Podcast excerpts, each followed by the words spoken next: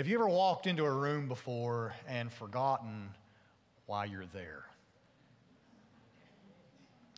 I'm going to assume that most of the people here have done that. You know that you had a reason for getting up and walking into that room, but now that you're there, you cannot remember what that purpose was. And in those moments, you start to wonder if this is an indicator of your mind starting to go, and maybe it is. But don't be afraid, you're not alone. Researchers call this the doorway effect. Essentially, what they're telling us is, is that our brains connect certain thoughts with a particular space that we're sitting in. So that thought is with that room, but when you get up and you walk into another room, that change of scenery makes that thought pop out of your head, and now you can't recall why you're there. And you're left standing in a room completely having forgotten your place. The text in front of us this morning gives a more serious way that we can forget our place, forget where we are. We can misunderstand the gravity of where we're actually standing, whose presence we are in, because our eyes do not readily see it. We live in a world that we believe in because we can see it, right? We can see our surroundings. We can touch things. We can talk to people. And because we can do those things in the world that we live in, it's real to us. It's real. But God's Word presents us with a reality of another world, one that we cannot see and we cannot touch. But based on what we are told, it is just as real as the world that we live in every day. And it's true, we know very little about it, but it's there. And based on what we are told, it is not far away, it is not out there in the universe, far off in the distance. It actually is very near to us. But because this is how we naturally think, the temptation for us is going to be to live as though we are only interacting with the world that we can see, with the world that we can explain. But the passage we have here in front of us, it confronts us and says, Do not forget your place.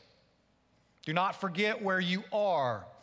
Because you may be sitting in a material building here in South Buffalo, New York, but you are also standing before a holy God. Because Jesus has entered into the heavenly places, that's what we've been studying here in the book of Hebrews. Jesus has gone before us as our pioneer. He has shed his blood, offered it up in the heavenly throne room, the most holy place.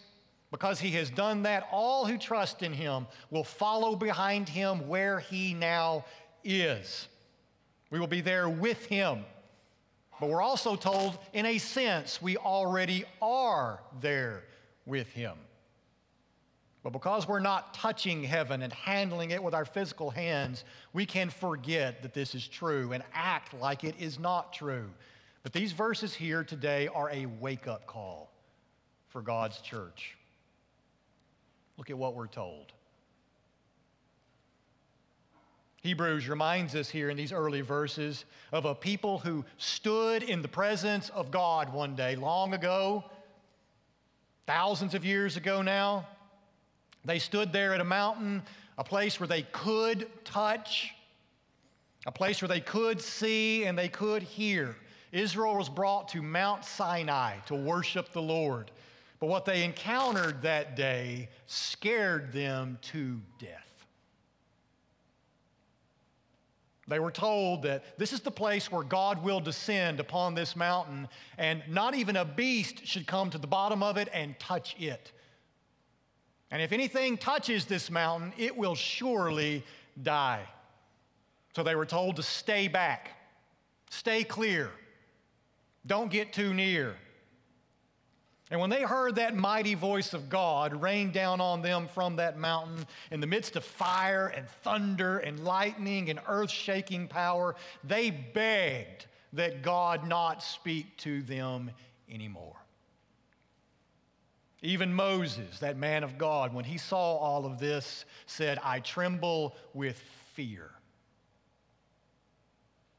What these people witnessed that day was a spiritual reality, the one true God breaking through into the material world. And he was not putting on a show. This was not for effect. It wasn't like when you walk into a haunted house or something and all those scary noises and real loud, just trying to make you afraid.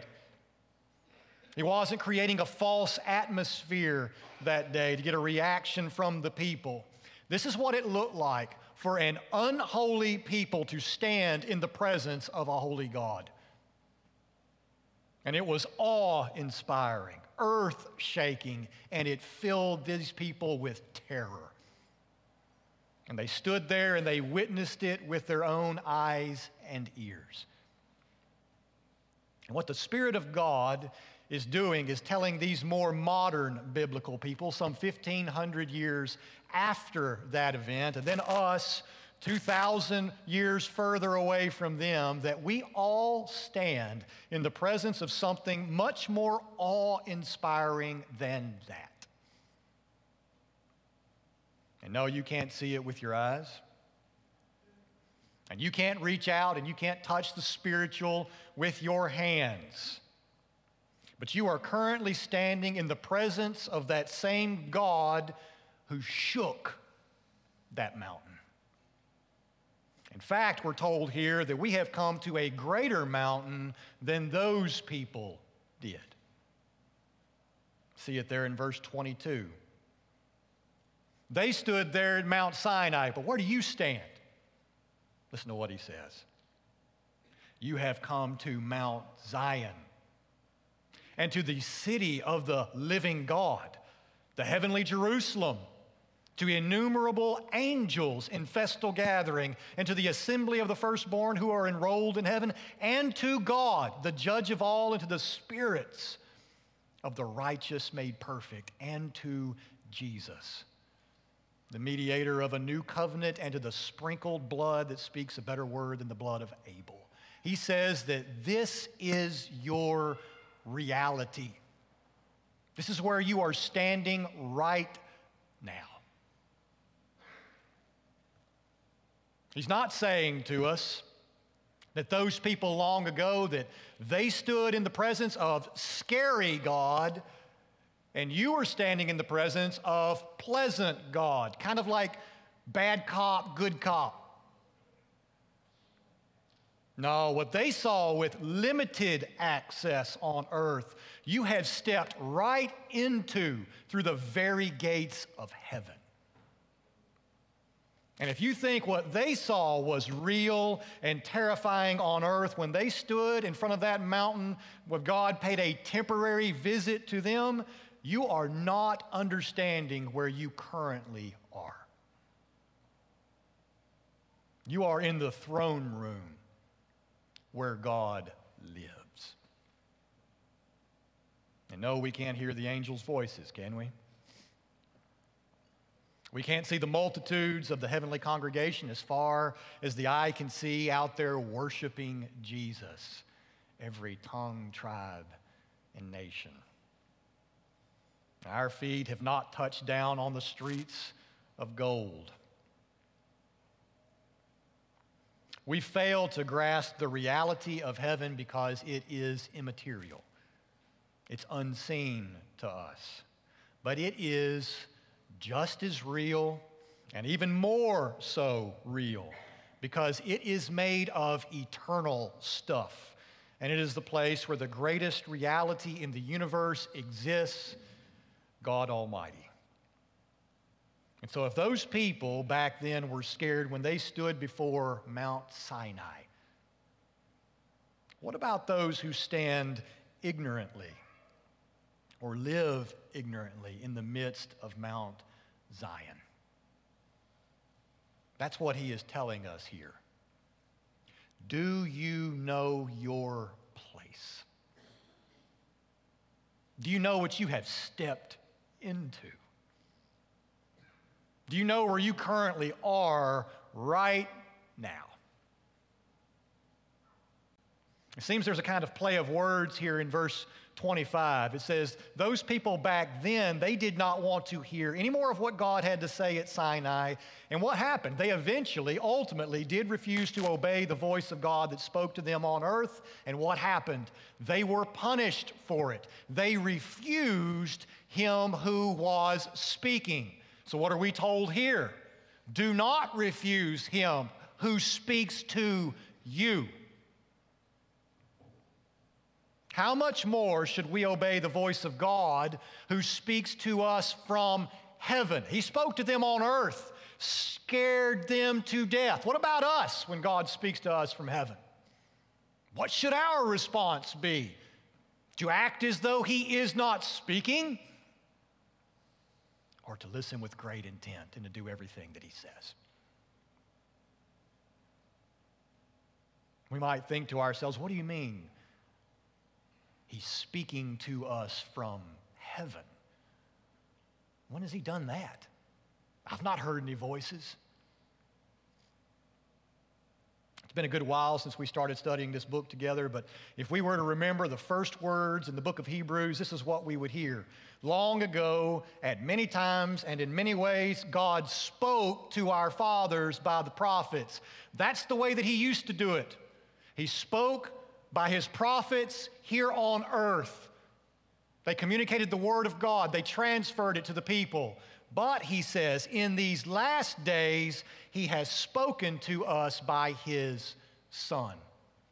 We have received a greater word than they did. So we might be wondering, yeah, how did he speak to us from heaven? Well, that's what he's addressing right here that God the Son came to earth from heaven bringing the message of salvation. He bridged the gap between the heavenly realm and the earthly realm to tell us about repentance and faith and forgiveness. He offered his life on the cross for sinners, and he invites everybody who calls on him for mercy to return with him to the place that he came from the streets of glory. You and I have been visited by the very Son of God. The Word became flesh and it dwelt among us. And the way this word is coming to us, it tells us it wasn't just them back then. It wasn't just then. God has visited us, humanity, mankind people for all ages. He came here to earth. The immaterial became material so that men and women could hear his voice and touch his hands and receive life from another world. It's incredible. And yet, millions of people walk around down here as if the only reality that there is is what they can see and touch. And they completely ignore the fact that God has visited us from heaven. Give no thought about it whatsoever. And you understand that, right? You live in this world. And you're out there existing continually amongst all kinds of information, all sorts of voices speaking what they say is truth. And yet, none of them ever mention the fact that God became man and that he came to earth to give his life as a ransom for sinners like us. Not one peep out there is said about that truth. Real truth that has eternal consequences. People ignore the fact that Jesus Christ offered up himself as a perfect, spotless lamb. But they don't confess to believe but we do. We say that we believe He has come and that He has spoken to us. And Hebrews is telling us right here if you believe it, prove it.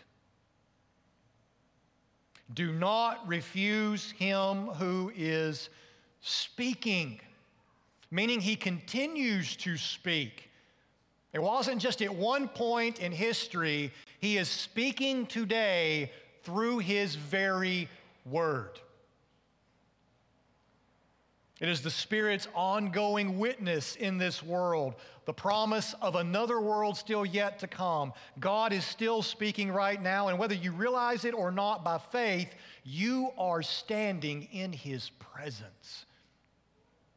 Don't forget your place. It's a striking reality, is it not? There will come a time when the distinction between these two worlds will no longer exist. Those who think only of material things are going to experience the God who comes from heaven and at one time, we're told he shook the earth. That day, they stood there at the mountain and they felt it tremble. And not only the outside world trembled, their hearts trembled inside of them as they witnessed God making a landing here on earth. The day will come when God will return, and we are told he will not just shake the earth, he will shake everything. The heavens will quake. Every planet will quake. Galaxies and galaxies will quake as God returns to his world.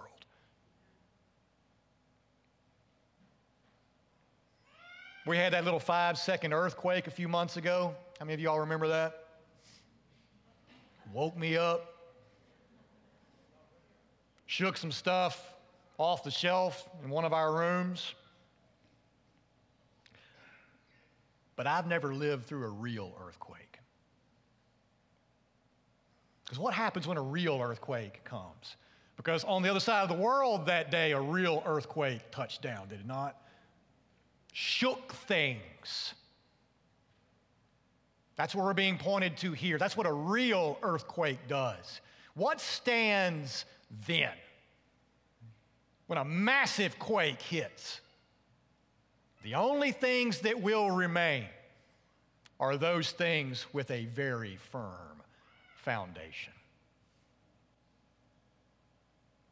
God is going to come and shake the whole universe in his hand. Matter of fact, on his pinky. It doesn't take anything for God to do that. He's going to shake it all. And the only thing that will remain is his unshakable kingdom, we're told here. Everything's going to get rattled to dust. And the last thing that will remain is all that is eternal. What we're told about right here, that heavenly Mount Zion will remain. It cannot be shaken because it's built from eternal stuff.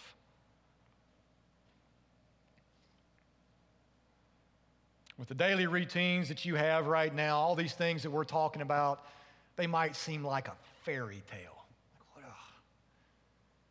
It's fitting for this room, but when I get out there and start living again in the world and go through the stuff that I'm going through right now, it just doesn't seem like that is reality. But we need to understand that there is nothing more real and more true and guaranteed than what we are told right here because God is speaking to us. He is making a promise right here of what will come. We have the opportunity today because we have the Word of God to live in light of the truth that is being given to us. And praise God that He cares enough about us that He will send His Word in this book to wake us up to live for what is most important, for what is eternal. How often do you set your mind on eternal things? Our minds are constantly occupied with worldly things, material things, are they not? How often do you put your mind on stuff like this, the things that will last forever?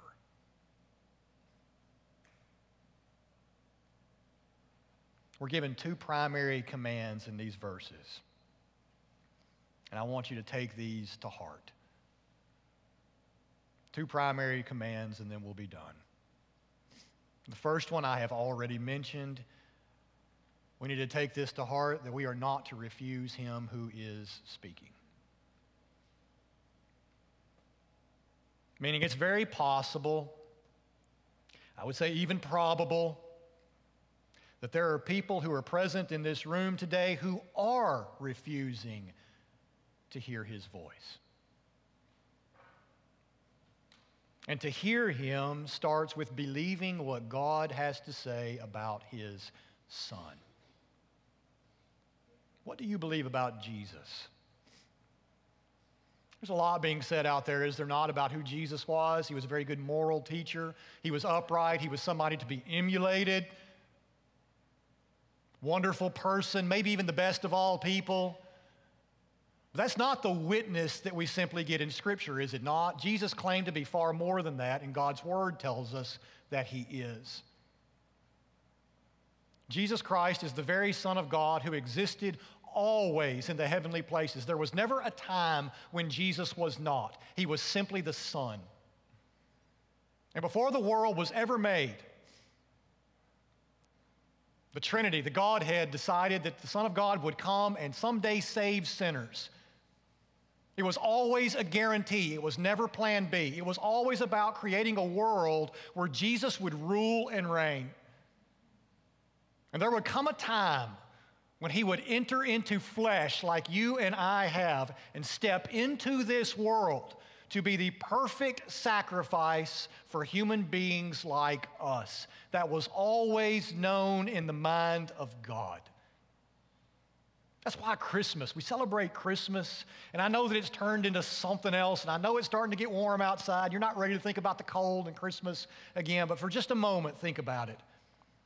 The Im- importance of what took place at that time, God and the Son, the Spirit had all determined that this would be the day when the Word would become flesh.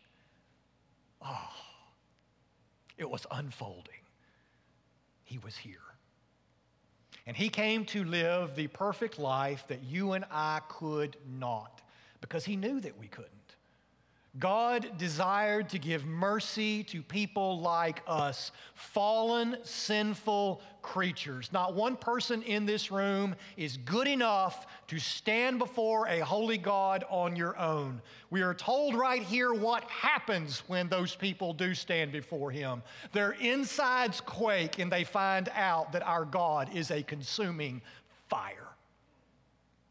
And he will not allow the unholy to stand in his presence. How then do we become holy, pure people? The blood of the Lamb. God desired to give mercy to us. His Son came to make that happen. So he lived perfectly. Then he died the death that you and I deserve in the presence of God, saying, why have you forsaken me? Because sin that day was put upon his back. Your sin was on his back. And he joyfully took the punishment that we deserved so that we do not have to in eternity in a very real place called hell. He suffered hell on the cross so that we don't have to. Do not refuse him who is speaking. And it's not this preacher, it is the Word of God. Listen to what he says about his son. Do not listen to what they say. They do not have God's word. He is not just a moral teacher not just a good man to be watched and emulated, he is God's son to be received and obeyed as Lord, because that is who he is. So do not refuse him. And maybe you've come into this room today and this is the first time that you've ever heard it even said like that.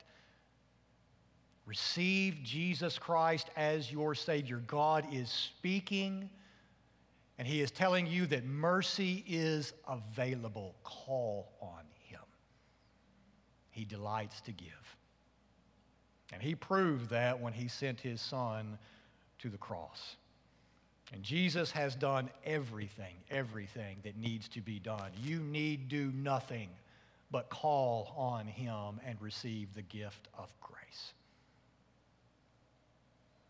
Others of you here have confessed Jesus as your Savior. You claim to have heard him in faith and that you now belong to him, but you are not living like it. And I think that's the kind of thing that the writer of the book of Hebrews seems to be thinking of here. This is his concern for a people who aren't living according to their confession. He would say, you, you say that you have joyfully entered into the presence of your master, that you love the mountain of God, you love worship, you love the songs, you love all these things to make you feel good. But your life and your decisions, they don't reflect that. Your life looks like you have forgotten your place. That's what he's saying here. And if that is you, you need to hear the voice of God today and repent. Do not refuse him who is speaking. Jesus said, If you love me, do what? Keep my commands. You love Christ? Listen to him and do the good that he commands. No matter how hard it is, it will be worth it. It will be worth it. He knows what is best for you. And in the moment, we got all kinds of feelings, we got all kinds of emotions running through us, and we try to make excuses for why my situation is different. It's not. Jesus knows best. He is Lord. He will not lead you astray. And if His word says it, obey Don't refuse him. Because what we're being told right here is that you and I are standing on holy ground. And we just don't realize it. We're standing before the face of God right there in his throne room. He sees me just like I'm looking at Christina right here and Quentin and Carol. He's looking right at us. Don't refuse me, he says. And we go on and on as if he's not even there. He can't see me. But oh, he can.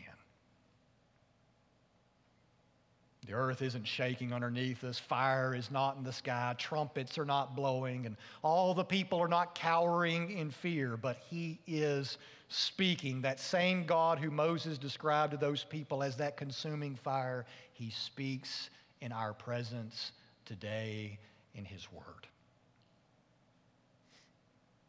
The very word of Christ is visiting you now, and you are being told that there is a cleansing blood present in heaven that cries out forgiveness to you.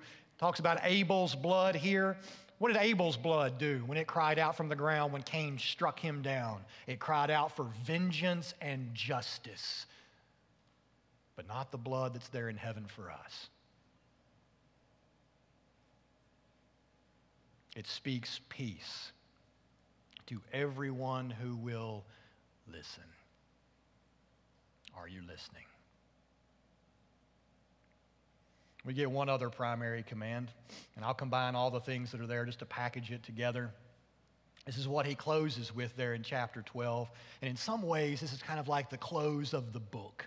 And I know we got one more chapter to go. There's some more instructions, but like this is the, the beautiful ending of this story that he is giving to us about where we are going on this journey together. This is what he tells us that we need to do together. Let us give grateful, reverential, awe filled worship to God.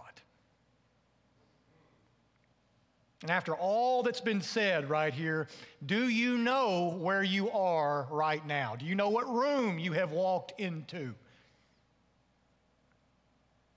You are standing where God says that you are. Into that spiritual world. And if we believe that, this will change things. This will change your today this will change the routine that you have tomorrow. It will change the way that you think about life. Everything you do is in the presence of God if you belong to Jesus. Everything. always before his sight. And for the Christian, that is not a fearful thing. We delight to be in the presence of our God. What a wonderful thing. And if this truth is solidly in your mind and in your heart, that will lead to a daily worship that is filled with gratitude. Are you grateful this morning for who Jesus Christ is and what he has come to do for you? And that he has ushered you right into the throne room. Come in, friends.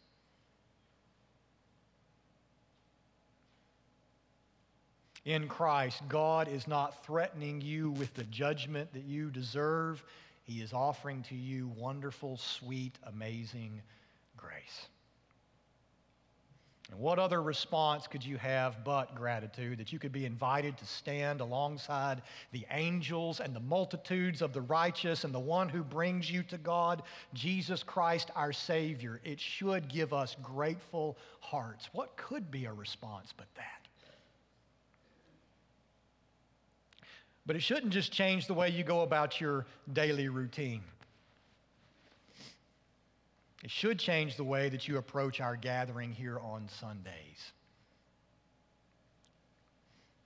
Look around. Does this look like heaven to you? Not to me either. But as we come and lift up our voices together and receive the Word of God together, and remember the blood of Jesus together, we are confessing that we are heavenly people who are currently gathering in the material world that we can see, but all the while, what do we know? We know that we are also gathering with all of those in the spiritual world that we cannot see. That is what is happening on the Lord's day every week in this place. And that should add a great deal of weight to what we do here on Sundays. This assembly of worship, it cannot and must not be taken lightly. Reverence and awe should fill this place week by week. We stand right now in the presence of God, the judge of all. And what does he say about us? He declares that we are clean and holy and righteous and good. Why? Because of the wonderful blood of his son, Jesus.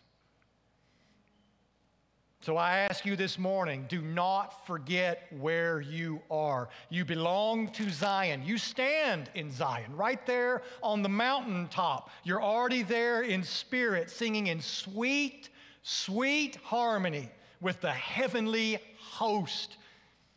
Your voice is being lifted up as we sing these songs here, and you're joining in an anthem that is already going, has been going for all ages, and will continue to go forever and ever and ever.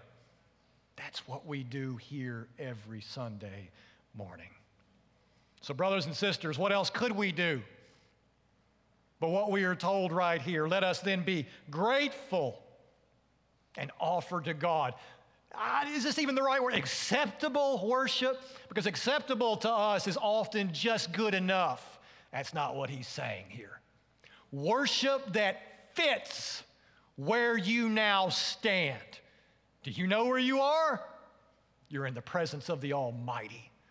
You should be singing your guts out when we stand up and sing. And we should do it with reverence and awe, just like those people who witnessed it with their eyes.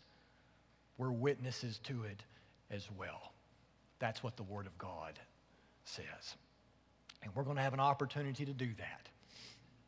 So if the worship team could come back up here on the stage, we're going to close with one last song, and it is Holy, Holy, Holy. And who's singing that? The angels are. We're told that. And our voices are going to join in. But before we do that, let's pray together. Heavenly Father, we thank you for the reality that you have presented to us in your word. We didn't even know it, but here we are standing right before you. We're worshiping on Mount Zion. Our voices are joining in with all the righteous who have been made holy by the blood of Jesus Christ. We stand with the angels, the heavenly host, the multitudes of them, and sing with them and praise this God who is holy. We stand before the great God, the judge of all the earth, and you declare us to be your children. How could we not sing to you with gratitude? And I pray, God, that as we close this morning, that we will do that understanding where we truly stand, that we will not forget our place. We ask it in Jesus' name. Amen.